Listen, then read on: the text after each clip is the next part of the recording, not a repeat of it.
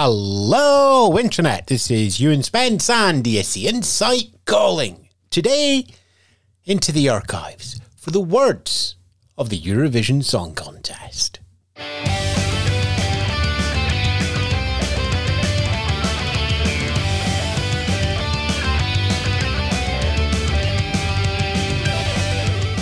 Coming up, we'll just, just fade that down really because I'm going to do the introduction and then we're going to hand over to me from seven years ago. Yes, we're going into the archives once more with another of our classic interviews.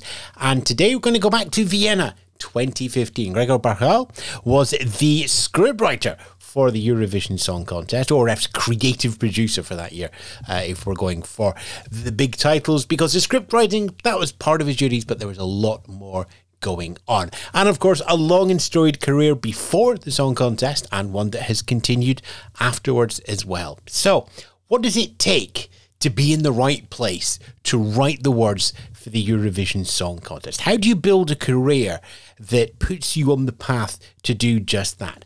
And what does it feel like to contribute to one of the biggest television shows in the world? Gregor sat down with me, having found almost an hour in his diary uh, back in Vienna. We found a little corner of the press centre with some of the hubbub away, some of it still lurking in the background, to find out more about the creative process behind the song contest.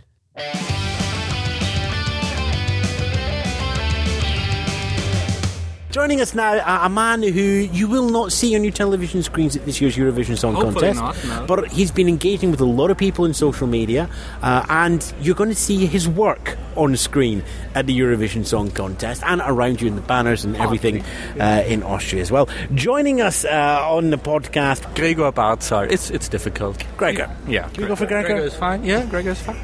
Gregor, tell us what you do at Eurovision. Or or or maybe Gregory Barkley, like Gregory Barkley just sounds like a song that we would send to Junior Eurovision from the Georgian Hit Factory. Stuart Barlow, who is uh, Scottish. I could manage Stuart. Stuart wouldn't be a problem, but nobody would understand the podcast. uh, viewing room producer. He's a, he refers to me as Gregory Barkley, so that's also fine. So, you've avoided the question, I'm going to come back to it. What are there a question? There was, yes.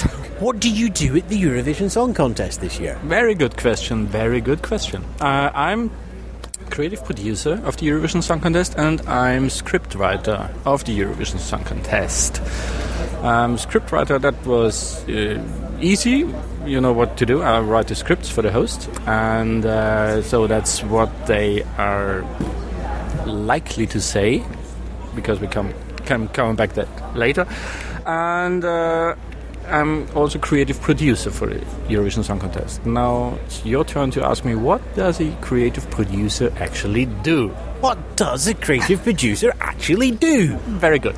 Well, that's uh, really a good question. And in the beginning, when they asked me to do the job in November last year, um, it was uh, a little bit. Uh, it took it took uh, took some time to find my role in in, in the team because uh, whoever you ask for, okay, creative producer, what are you expecting from me? Um, you ask different people and you get different answers. So it took me a couple of weeks to find out, okay, what is to do and what is my job and what is uh, to be done and what do, are they expecting from me. And I don't know if I've found uh, the right answer, but I then find found my work. Are they still Something paying you? yes. So they probably think that you found the right answer. So if the money's I flowing, think it's my- okay. I even don't have time to check that, so maybe I should check my my my uh, account. Uh, I haven't done this for weeks now, so I don't quite. I'm not quite sure if they still pay me, but I just hope so. Yeah. Okay, so let, let's try that question another way then. When your mum asks you what you've done at Eurovision, Yeah. what are you going to tell her? Well, to my mum, I would just say, well, yeah, you know, much work to do, mom, and uh, but don't worry, it's fine. I'm yes, I'm having breakfast every day. Yes, I'm having lunch every day. Yes, yes, I'm having dinner. Yes, yes, I change my Yes. yes, I do. Uh, so, mom, don't worry. But she's all, al- always worried that I, that I overdo it and um, be trying to be perfect or so, but I can. No worries. I'm not trying to be perfect this time. no. Um, well, the thing is, um, how should I begin? It's maybe maybe let's compare this to to, to build a house. yeah, Eurovision is like building a house. You do it once in your lifetime, mostly. So it's uh, it's for everybody in the team. It's the first time they do it for most of them. There it's a one-off thing. Yeah, and there is a certain kind of basic blueprint from the EBU. So they say, okay, don't don't put the roof down there. So the roof should be on top, and there should be windows, but uh, you can the color of the windows or the color of the curtains. It's up to you, but there should be these windows, and there should be um, this this running order, kind of basic running order. Um, so when I came to the team in November, it wasn't that there was just a flat meadow and we could start building the house. There has always certain things or ideas being created by our senior creative director, by the TV director, by uh, Wieder, stage designers. So there were already some bits, and my job was a little bit to um, how can we fill the spots in between, or how can we fill this window or that window, or put it together that it looks like a kind of building, complete building, building house. So the three was sort this of. complete rubbish, or was it? I think. Well, I think. Well, all, all I know is I've got follow-up questions in my head from what you've said. Okay. So we, we're just going to keep rolling. Yeah. Uh, yeah. Right. The, the sort of three elements, big elements, I suppose, that were in place when you arrived would be the sort of Yeah. building bridges, the phrase, the, the sort of. Was the, was the ribbon of lights and the swish behind the bauble was that in, in place when you arrived in November? Uh, no, the logo came a bit later, but it was done by the in-house graphic department of the Austrian broadcaster. Yeah, and So- of course things like Stadthalle was already. That's where we're going. So the sort of basic walls of the house were already there. Yeah, yeah, there were. Oh, yeah, definitely. Yeah, there were definitely. There were um, actually all, also the openings. Kurt Pongratz, our director and senior creative director, he had already, already in his head in October, I think so, openings for all the three shows. And Did you like them?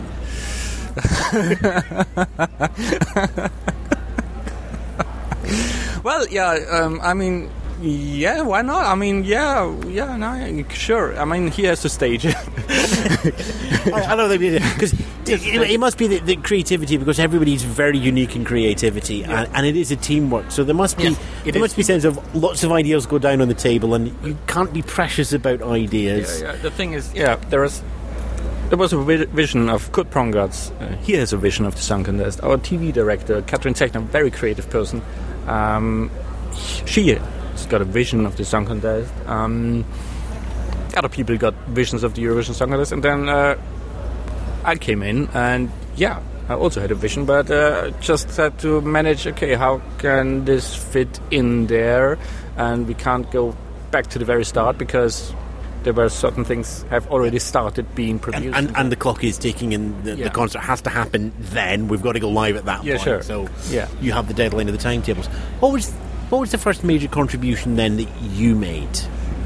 yeah, that's uh, that's a thing that we cut out two weeks ago because Well, that's great because now you're not going to spoil the surprise, so we can talk about this one safely. Well, there's still a small hope that we have it at least in the finals, but uh, no, uh, probably not. No, I can't talk about this. now, the first thing was um, my first job actually was to, to, to have a running order to see where we have spots, where we have to create things to, to put some things in there. And my my work was actually a little bit also like a, like a plan B or like a, um, not emergency but rescue team or so.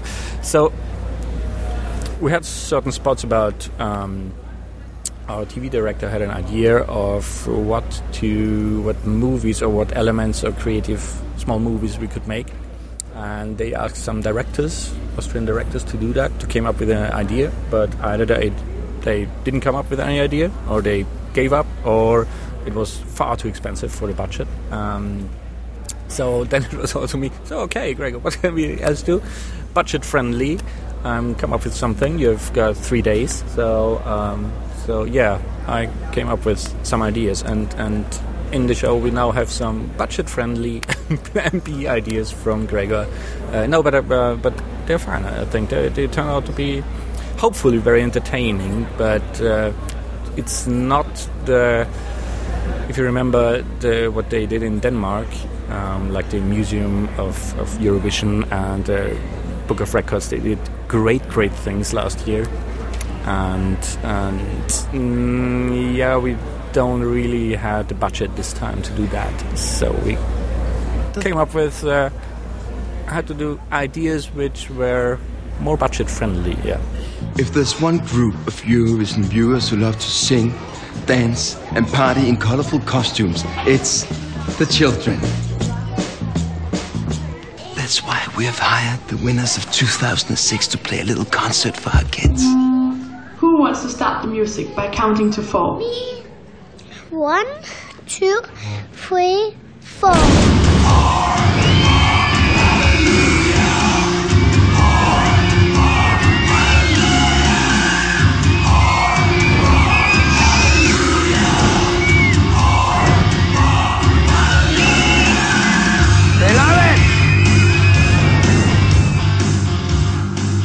Does the, the fact that you I have avoid saying cheap, but because No, it but, wasn't cheap, but everything has a budget, and you know the Stadthalle costs to hire. It, it costs to get all these tables. It costs to get Wi-Fi for how, what, six weeks in the thing. and our producer is very, very strict, and very, the budget is very. He's very in charge of the budget. do you, do you find that you work well personally when you have a, a restriction around you that your creativity has to keep restrictions in mind, such as budget, such as time, such as resources to film and create? Yeah, but it's it's always like that. I mean, that's the that's the job actually. Um, yes, it's it's always a romantic uh, thought of yeah, I can go down uh, outside in the garden and think of anything, and yeah, they will do it. Whatever come with, they will do will do that. Yeah, you can do that if you are asked to do some Olympic openings, but yeah, um, I just do filling some three minutes in the Eurovision Song Contest, and yeah, You make, you make it sound like it's a small thing.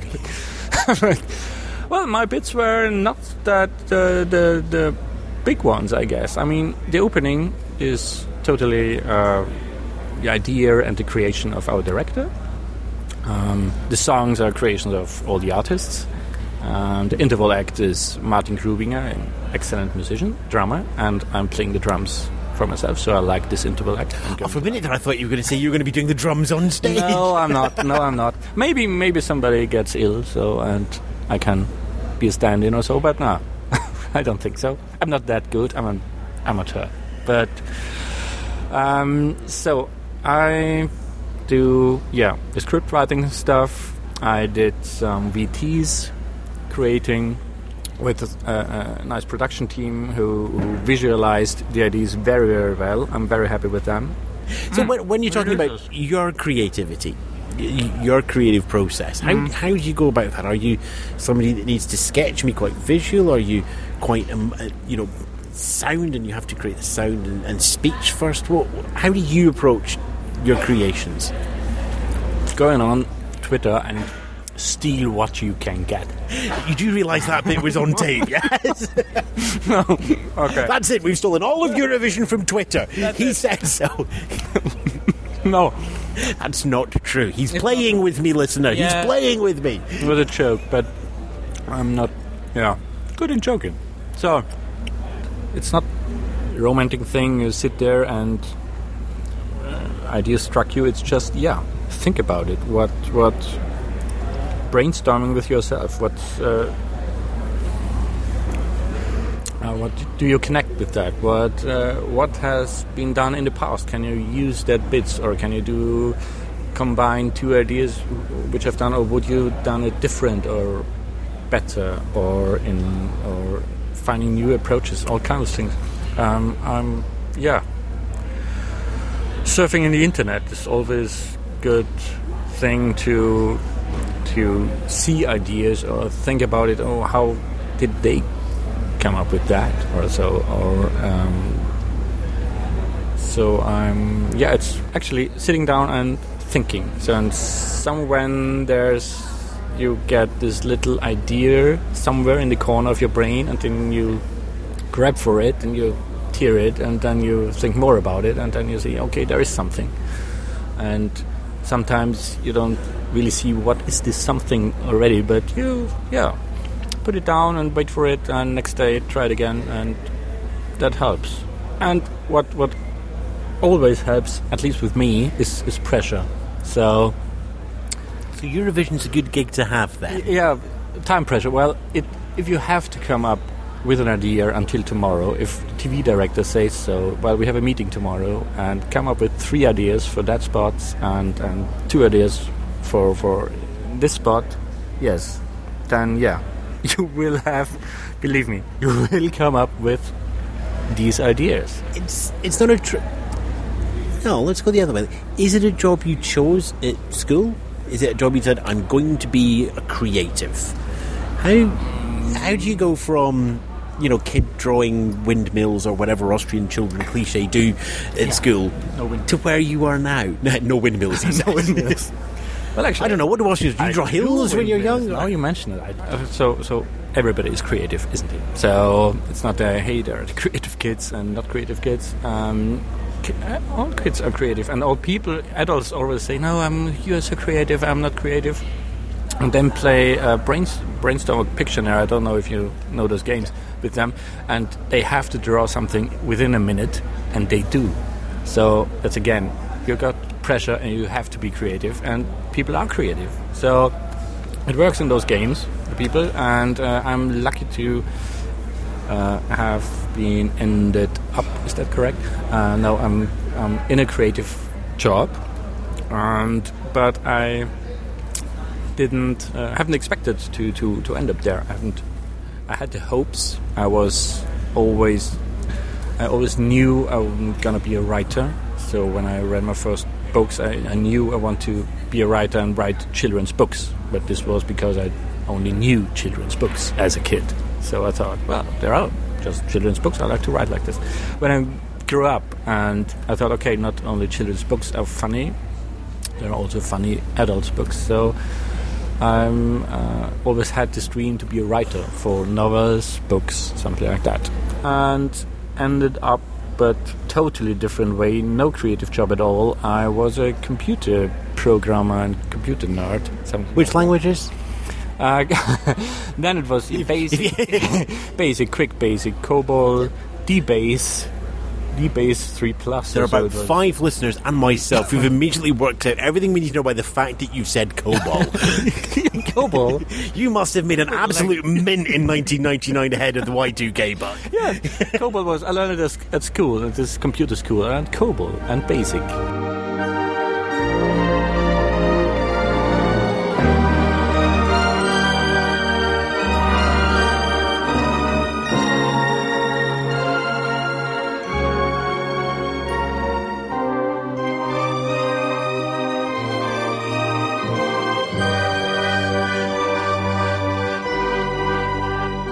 Was this uh, radio quiz in 1996, I guess it was. Yeah.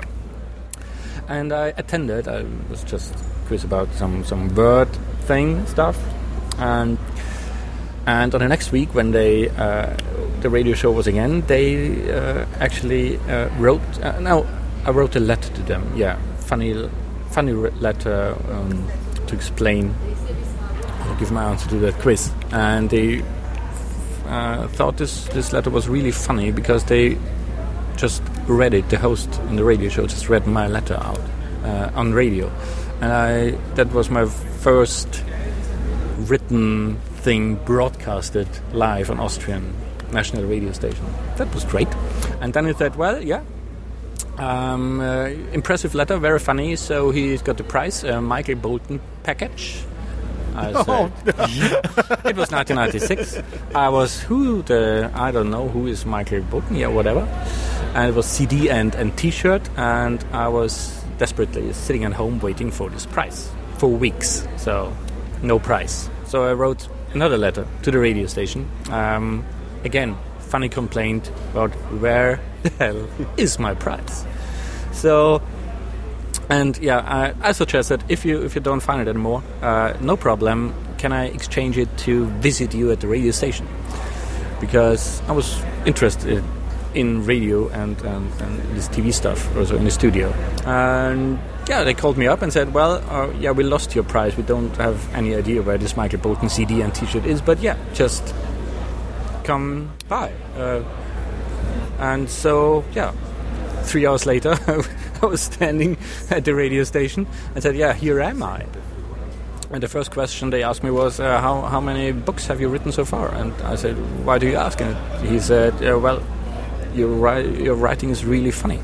And I said, Well, thank you. I'm actually in the computer business. And he said, Well, are you interested in writing for radio? And I said, mm, No. Yeah, okay. Maybe. Okay, sure. And so I started writing beside my computer business a weekly. They had a, uh, radio show where they needed one-liners of the week weekly topics, and so I started being a gag writer for for one-liners for a radio show, a couple of weeks and months, and then in 1997 um, in in Austria there was just a national radio uh, monopole, and in 1998 or so, I guess there was uh, commercial private radio also coming.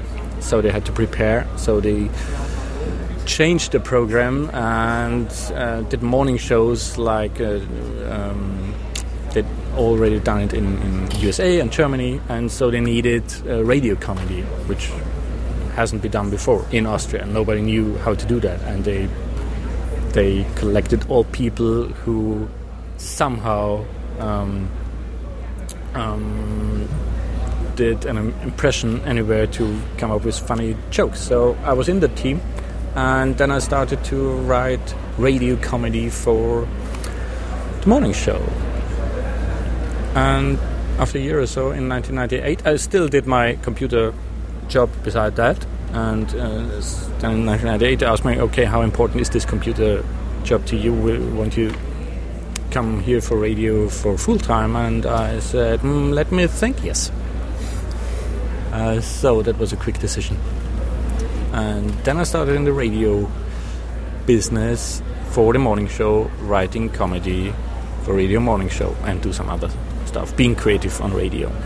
And and then in 2001 um, or 2002, we had this um, Austrian Music Prize, the Amadeus, and they were looking for a TV writer for for this uh, award show, and yeah, somebody recommended me to the TV people, and um, so I, I did a show, which was actually with hosting was Andy Knoll, who is the national commentator of the May well be known to some of our listeners. Yeah. so that was my. And Andy Knoll was already a ho- radio host on the Ö3 hit radio Ö3. We were working together there. So I knew Andy, so it was easy to write for him because he's funny and creative by himself. So, but yeah, we did some years of this music, um, music uh, award show. You're still doing the radio predominantly, though, at this point. Yes, still do. Still do write comedy for the radio. And in 2006, um, the producer of the award show asked me if I would be interested to do another show. Uh, there is a new TV show coming from Great Britain. They have the um, from the BBC. And I said, yeah, what, what kind of show? Yeah, it's about dancing, and uh, celebrities are dancing with professionals. And I said, well, mm, I don't know. Will this work? Is this successful? And they said, yeah, it mm, does pretty well in, in Great Britain, in the United Kingdom, so we think we could do it here as well. So I said, yeah, I don't know, hmm, okay, dancing, ballroom dancing is not my, ah, uh, hmm, okay, yeah, but, well, why not? Let's do it. So, yeah, we had so far nine series of that. We're doing the 10th series of Dancing Star, which is the Strictly Come Dancing format for the ORF, next spring. So we have an anniversary.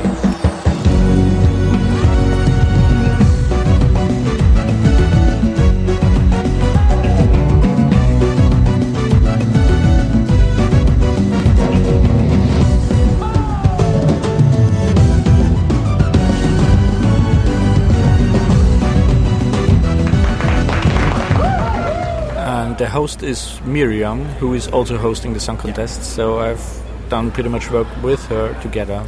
Does it help when you know who you're being creative for and around with Mirjam with that team? Is it is it easier because you know what works with them, or is it harder because they've already seen so many of your ideas?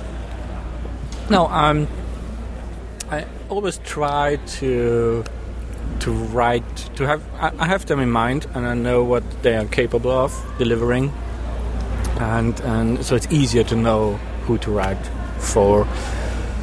Um, yeah, sometimes I, I try some things because I think, okay, that's really funny. I'm not sure if she would like it, but I can actually I I pitch it to her, and but Mirjam is also very creative and funny by herself. So and then she says, "No, I don't like that. Um, let's. I, I feel more comfortable rephrasing it to that." And so, and sometimes that's the work with hosts. Sometimes their rephrasing is different, not always better. Sometimes it's not better, but well, they have to feel comfortable with it and they have to deliver it. So they're kind of always right when rephrasing. So it's not always the same I had intended, or I'm not always really happy with it, but they have to deliver it. It's their face in camera, so the way they want to say it, they have to. They should say it. We're back to that not being too precious about an idea again. It's just like there you go, see what you can do with that. Yeah, So he said it's not interesting. We went from radio and strictly and all of that. It goes, it goes up, and it's just like, oh, it's nothing. A little tiny show and everything. Uh, and and now you're doing Eurovision. So you've done some of the biggest shows, some of the biggest moments in Austrian television. that sounds great. It does, doesn't it? Yeah, I'll. I'll cut that out for a little ringtone if you like. Uh, and now you're at Eurovision, which, let's be honest, is slightly bigger with a slightly larger audience. Yes, yes, it is. It is. Um, I mean, was it an immediate decision? Was it, I'm definitely doing Eurovision? That's so when the came and says, at we want you here. Not at all. It was actually they.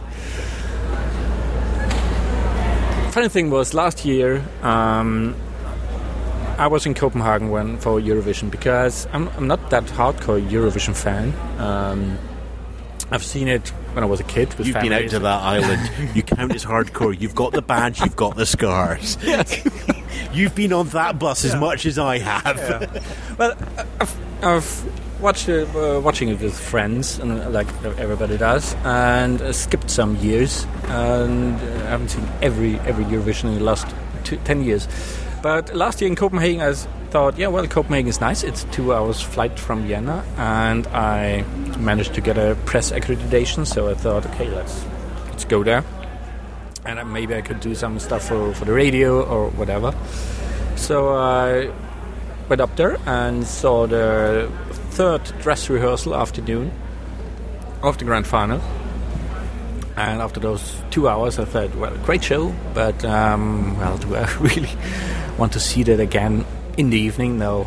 Uh, so I sort of actually the final in the evening. I was in Copenhagen in the public viewing place within the center, and it was raining, but they had beer, quite expensive beer, but they had beer.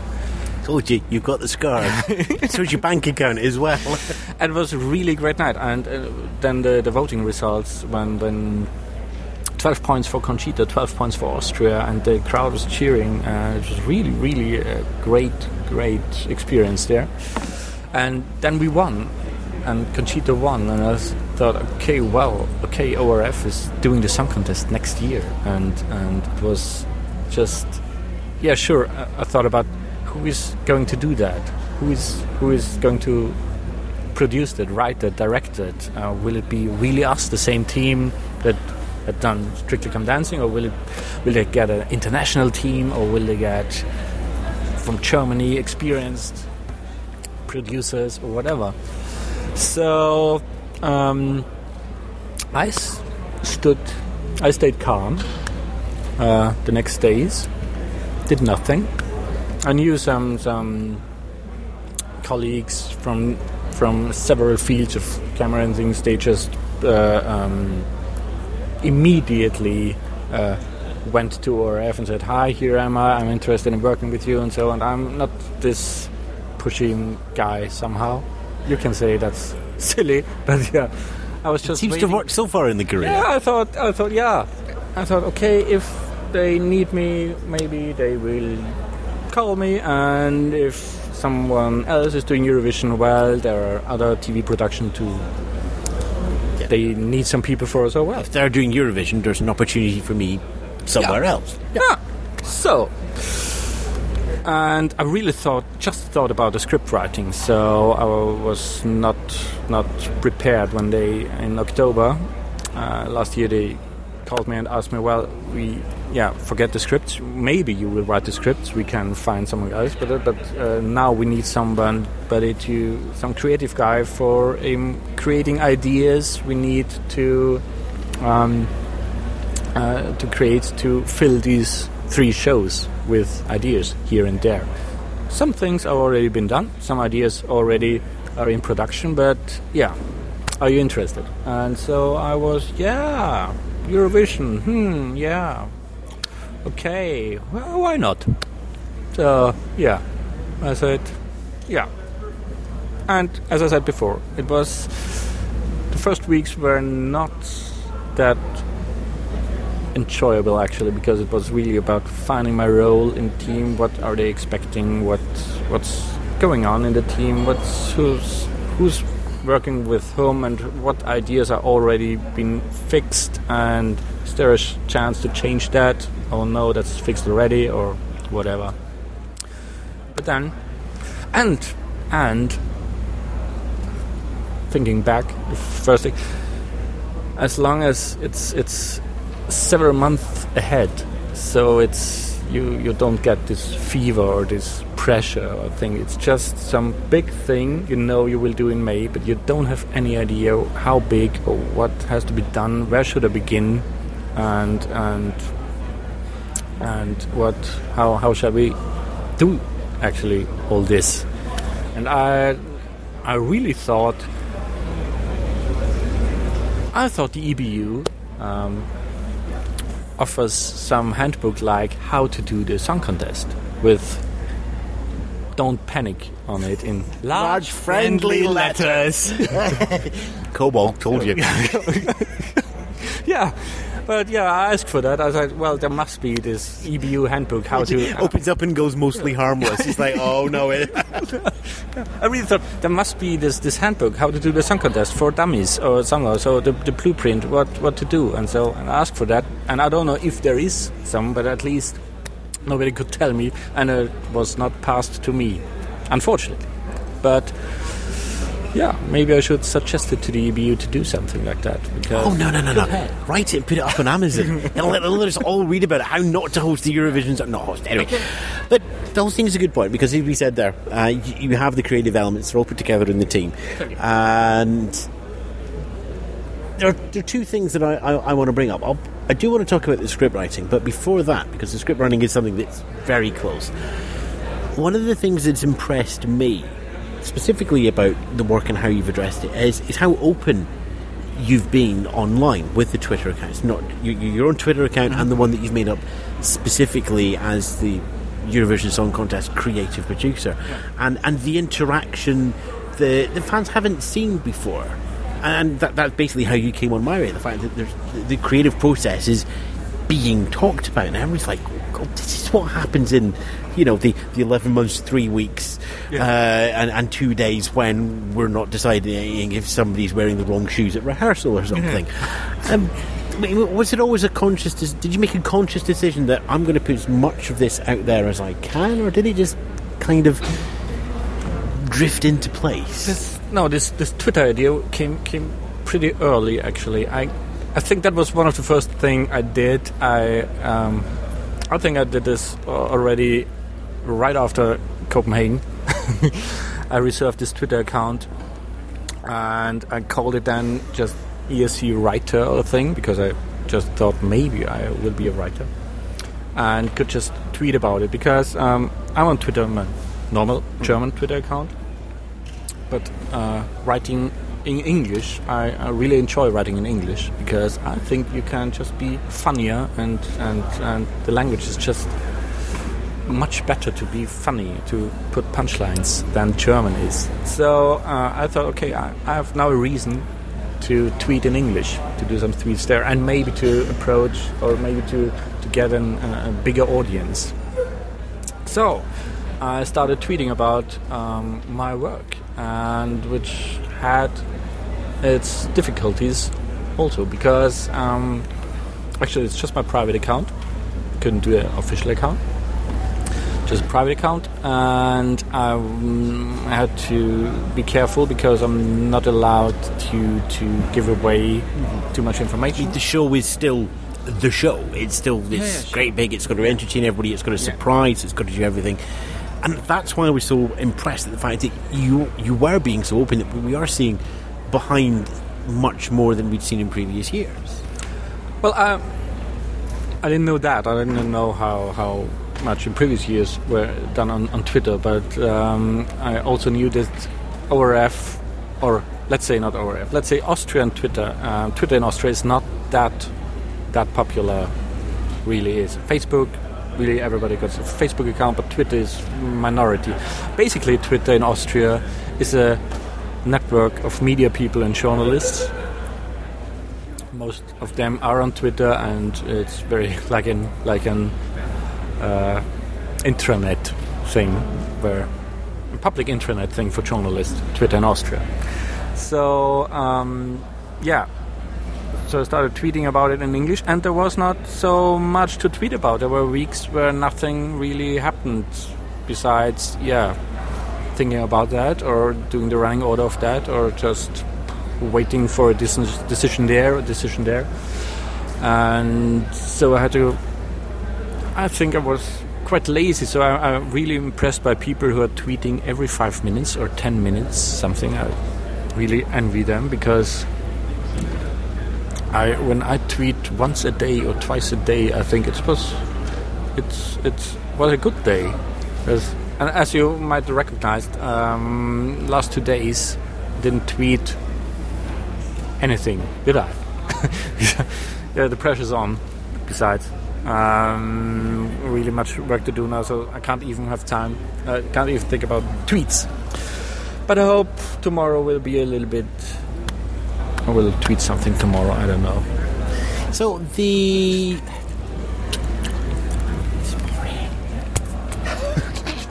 He's sitting there going, "It's boring. Take that bit out."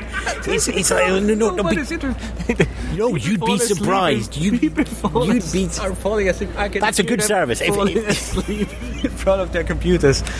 No, no, they only fall asleep in front of the computers when they have to read COBOL. Uh, oh, oh, I don't want to go back there again. Uh, right, then, so What, what kind of music are you actually putting in between those those interviews? I'm, go- I'm going to find stuff that's going to keep people awake because this is boring as anything, according to you.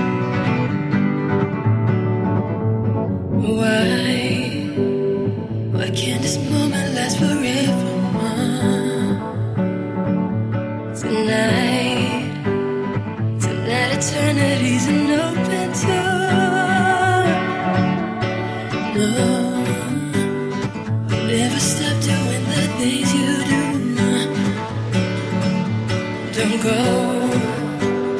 And every breath I take, I'm breathing. We are in rehearsals. yeah. Uh, and it, Eurovision is a fluid thing, even though it's three minutes and there's time blocks, and there's three minutes and there's time blocks. Yeah, I, I don't think people who are outside media production will realise just how fluid, even now, a couple of days before the first semi final, how much is still malleable, how much can still be changed. Everything. Everything. no, really. because there, there is there's a huge there's still the creative process still continues Yes. even at this late stage. Until the very, very, very. until the end credits roll. We will get there in a second. I, I just one hour ago I met uh, the director, creative director of the postcards in the studio, and he said, "Well, um, do you want to join us? We had this, uh, we had a little party tonight because we finished all the postcards and so on." I said, "Well, well great. That, I really envy you because your work is done. Nothing is going to be changed. You, you've done the postcards brilliantly, by the way. I've done the postcards." uh, it's finished. So it's just yeah, you will play the postcards. He can party all night long. He can watch uh, Eurovision very relaxed. So in my work, I just met uh, with the hosts this afternoon, and we did some read through and last changes, or what we at least think are the last changes. We all hope that's gonna be the last changes, because yeah, the hosts are going to learn uh, their, their text, but we're pretty sure that there will be still some changes until the la- very last minute because we are still doing rehearsals. Uh, we will have on Monday the first dress rehearsal. I'm sure we will. Then will be the first moment when we see with the audience what stuff will work out, what text is too long. Maybe we have to shorten it down. Maybe on the huge stage it doesn't really work. This little joke is too small. We have Yeah. to change that. So we will do a rewrite. I'm yeah. And I suppose you'll have the experience from that from from the Dancing Star as you're going through. They have the rehearsal in, in the do they do rehearsals here on the Friday or on the Saturday morning? Uh, no, the show is on Friday, so we have rehearsals on, on a Thursday evening. So I do rewrite during Thursday nights, and we have again rehearsals on Friday afternoon. Then small re- rewrites then, and so So I suppose I'm part of it is you, you're used to it. You can see once it's up on the screen something's not quite right there, and it, it goes through. And so I suppose that's why they hired you.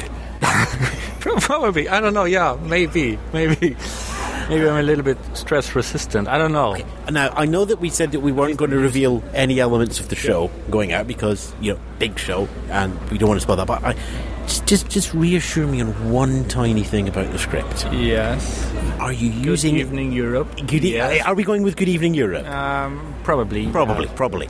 That wasn't the question. I've got two things out of it. I've definitely got one thing. Damn okay, it, good. spoiled you spoiled it. I don't know what the opening line is. Exclusive. Are you going to be using any rhyming couplets? Well, actually, I have to go to do some rewrite now because no, I'm not using rhyming couplets. But Don't tell, don't tell me I've went and given the idea, and, and I'm going to. It's going to be. Don't blame it on me bringing rhyming couplets back to Eurovision. Don't you dare! could be kind of an inside joke then. Yeah, maybe. Why not? Right. Because we had to sit through all of the last time that the Danes tried to do rhyming couplets for the entire show. yes, uh, yeah, I've seen that. I've seen that. Incredible. Incre- I mean, Okay, right. You can have that one for free. Go on then. At that time, it was quite right. Maybe I don't know.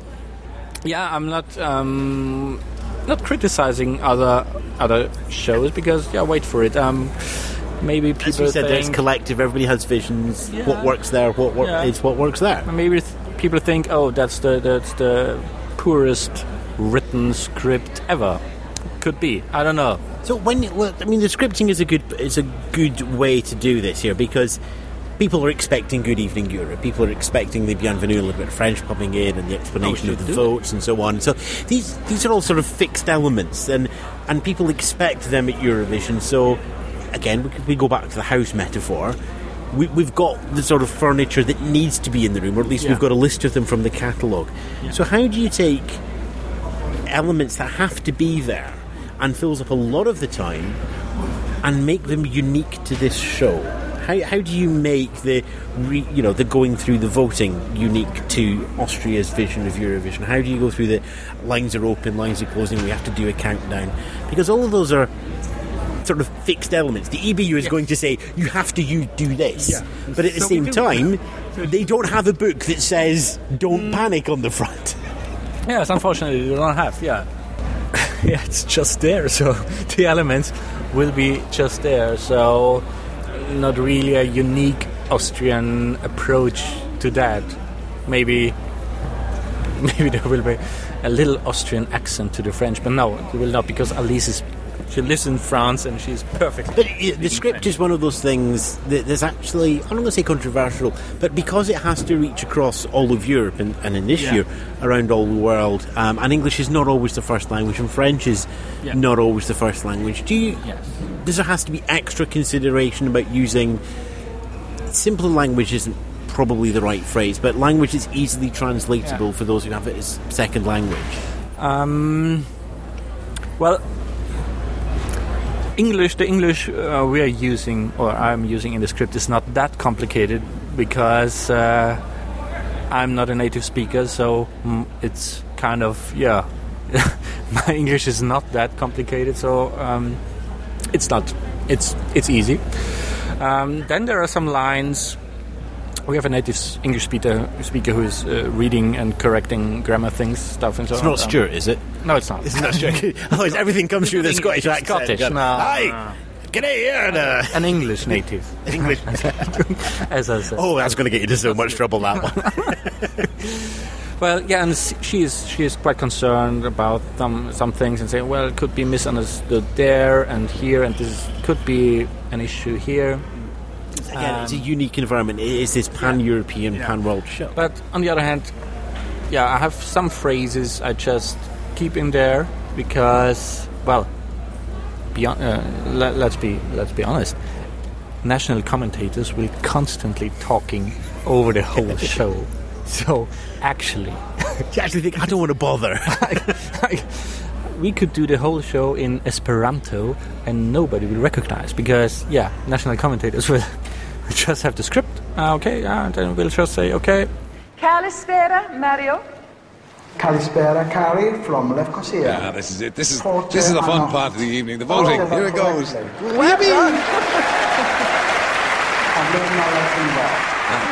Will Cyprus give 12 to Greece? Congratulations to you and Ronan and RTÉ for a most magnificent spectacular show. So, and the other thing uh, that people might not realise is you, as the in the role of scriptwriter, during the show, you've got the script open. If anything goes wrong, is, is it? Let, let's say something happens and it, you suddenly the show is twenty seconds short, yeah. or or, or it's twenty seconds over. problem. Uh, problem. what sort of things then are you doing during the show then? Because you, you're sitting there ready to leap into action with a single bound. It's script man.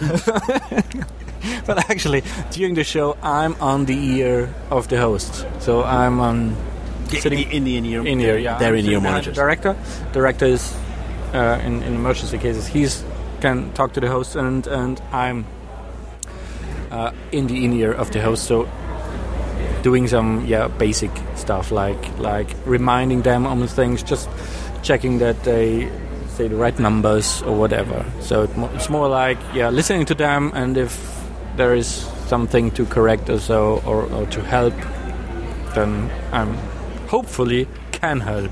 Yeah. Sometimes it's just better just be silent there, just just How much of that when when we're doing the when you were doing the rehearsal the rehearsals at ORF? yeah. Do you ever deliberately do engineer mistakes to, to see how the system copes? You know, you, have, you you have one rehearsal that goes right through, but do you ever practice things going wrong Yes, we and put the team under pressure in the rehearsals? Um, yes, we have done, and we will constantly do. Um, today, they uh, we have two. I don't know what what the U-Wagen is in English. So the truck where all the, the where we all are in. We could probably just go with the tech truck. The tech truck. The tech truck. Let's go with the tech truck. Or the director's truck or whatever. So we have two trucks, uh, two copies, so two similar trucks. Trucks in case of one truck is, I don't know, going offline. So the whole team. So we will uh, can continue with the show in the other truck. So today they, uh, I guess they did some. They did rehearse that case. So, So what? So were- you were sitting in the truck and somebody just went and pulled the plug out and they go, "Oh, now see how long it takes you to get to the other one." Yeah, that, that, that's something. It was just a technical thing, so we didn't really move there, so it was just for the technical program. But um, uh, we will do voting rehearsals, and we will do some uh, some sceneries. No, what is the word? Um, possibilities. We play through Scenario. several- Scenarios? Scenarios. Scenarios. Yeah, we play. Your English is really good for a Scot. So we play through. Yeah, some no, nobody's going to get to this point in the podcast, so it's going to just completely gone. yeah, everybody's gone. So, to the people who are still listening to me, Hi, mom. both of them, Your mom as well, yeah. this is what he does. yeah, this is what I do, mom.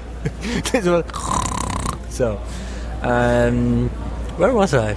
yeah, rehearsing, devoting uh, scenarios. We will do rehearsing some several voting scenarios. So I suppose in that sense, we, we said that you don't appear in the show, but you, you, you, you're one step away. So if we ever, when we're watching Eurovision, see one of the hosts just do that sort of middle finger to the ear just No, to listen to the monitor. No, they won't do that. That, but if but if they did, that's that's you.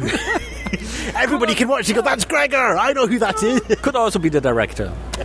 Oh, he's just passed the responsibility up the chain. There we go. Could also be the director. Yeah, or me. No, they wouldn't. They wouldn't touch Larry then. No. We'll never, we'll never know when you're saying anything. Oh. And I, and I know you're joking, but I'm pretty sure you're a pro here yourself. Which, you're in the middle of everything going on now. It's it's very chaotic. It's it's very organised as well, but it's it's very f- focused time. It's a very intense time. And for the next two weeks after Eurovision, you will probably sleep. Um, nope. Okay, the thing is, um, my girlfriend is expecting a baby. It's it's yours, yes. It's mine. Yeah. But yeah, maybe I should recheck. No, uh, really. Uh, and yeah, timing is really everything in comedy writing. So my timing is really perfect. So the expected date is uh, Thursday, 21st May, the second semi-final. So it's right in the middle. Really great, really great. Good job, Gregor. Good job. It's gonna be. So the hopes are that it will be a little bit late, which is typical for First child is usually Yeah. a couple of days. She's just like three or four days. Just, yeah. just. I'm constantly talking to it, so so, so take your time. it's comfortable in there. Stay in there. It's nice. It's cold outside. Don't don't really. No, it's really not worth it. Stay there. So yeah, hopefully it will stay there, or it will. I would prefer actually it will um, arrive during these days in this week because then she's there and and I know okay I can do the shows without any interruption. But my girlfriend says no, no, surely not. Then I'm sitting alone with the baby and you're doing Eurovision. No, not at all. No. I just now have this image, the image of you in the OB van, uh, in the second OB van, because you're changing the nappy, and you've got the script in the other hand, and the baby under the arm, and then somebody goes we're 35 seconds short. Uh, we, we just need something to fill. Could you quickly whip something up? Yeah. yeah, right. Yeah, so uh, I've got. So that's your nightmare sorted for the next couple of days. Yes, yes. that I've got to work each day, and that's why I go away. But I count the seconds till I'm home with you. I love you. I love you. It's true. You're so cute, honey G. Won't you save them up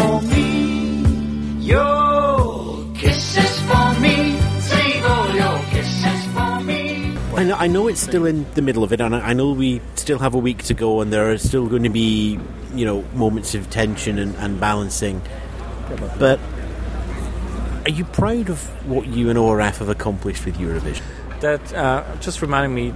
Just had a conversation a couple of not minutes, but an hour ago, um, with with uh, the the woman who uh, did the research, the native English read through, and she said really she sees it, and she said to me that I really have done good work, and she really liked it, and and and that I could be can be proud of me, and so that reminds me now. And I thought, nah, I'm not sure because I'm, yeah, I'm like my mother called me a perfectionist. Always have to be 150% perfect.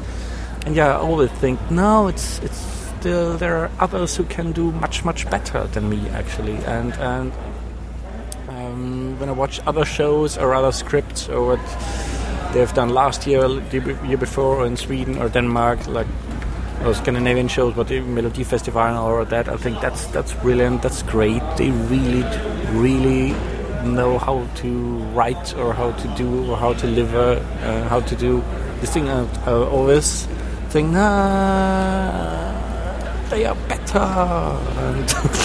So being proud, mm, I'm not the guy who is uh, can be really proud of himself. I think always think, nah, The creatives, been, you- could have been done better. Yeah, yeah. There's been there's another five percent in there somewhere Yeah. for you. Will your mother be proud? Uh, I think so. Yeah, I think she is. I'm not sure. maybe maybe that's the, the problem in the first place. No, no, she will be proud. She's proud. Yeah, she is. And I, I was nah, don't be. It's uh, really, it's not. It's nothing. It's just script. It's just a script. Just It's just a script. It's just a little song contest. It's just this silly thing once a year where we all go around and try to make sure So we go somewhere involved. nice for holidays next year. so many people involved, and so many people doing other things, and I'm doing just the script. But it all adds up to create one of the biggest mm. shows that Austria has produced. It's going to be one of the biggest shows in television for the year. It reaches out, it touches it will- to connect so many people. It will still be if there wouldn't be my script. but your script is part of that. Commentators, national commentators, They're gonna just- so good. Graham Norton will be brilliant. You are just you, every you, you're.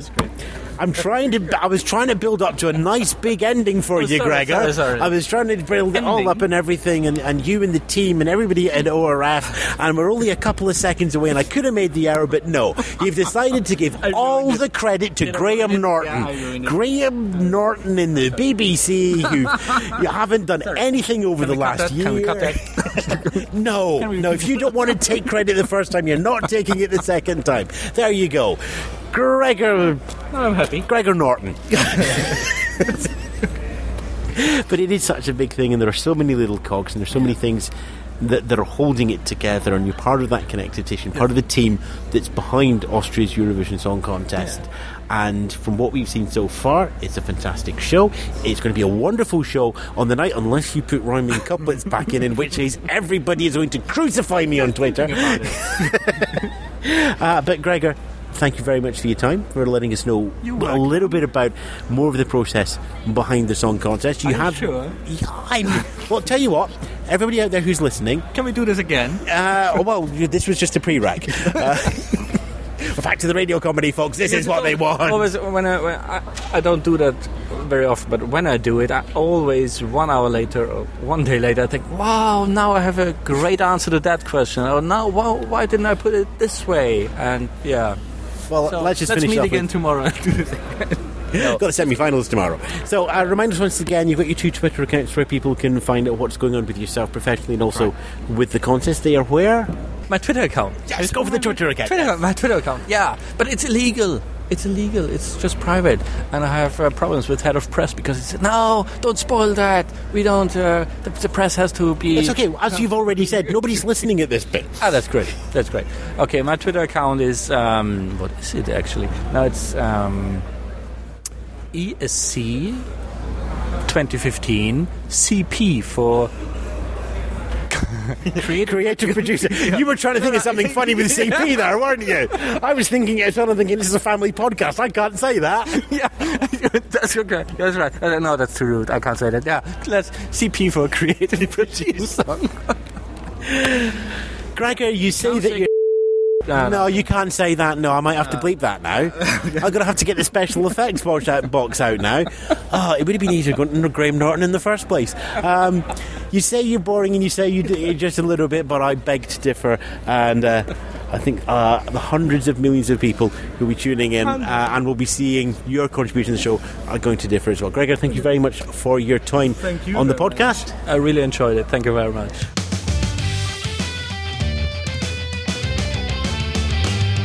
Gregor Barcal there from ORF talking to us back in 2015 uh, as the creative producer and the scriptwriter for the Eurovision Song Contest in Vienna that year. We'll bring you the latest news from the world of the Eurovision Song Contest and Junior Eurovision next week in the podcast feed. For now, if you've got a couple of moments spare, do feel free to review or rate us in the various podcast applications, libraries, and directories. It really does help other people find the podcast. But for now, thanks for listening. This little look back as we all get ready to look forward to the contest happening somewhere in the United Kingdom in 2023. But for now, stay safe. I'll play the guitars. This week's ESC Insight podcast was introduced by Ewan Spence. Find out more details at our website, www.escinsight.com, and support us, patreon.com slash ESC Insights.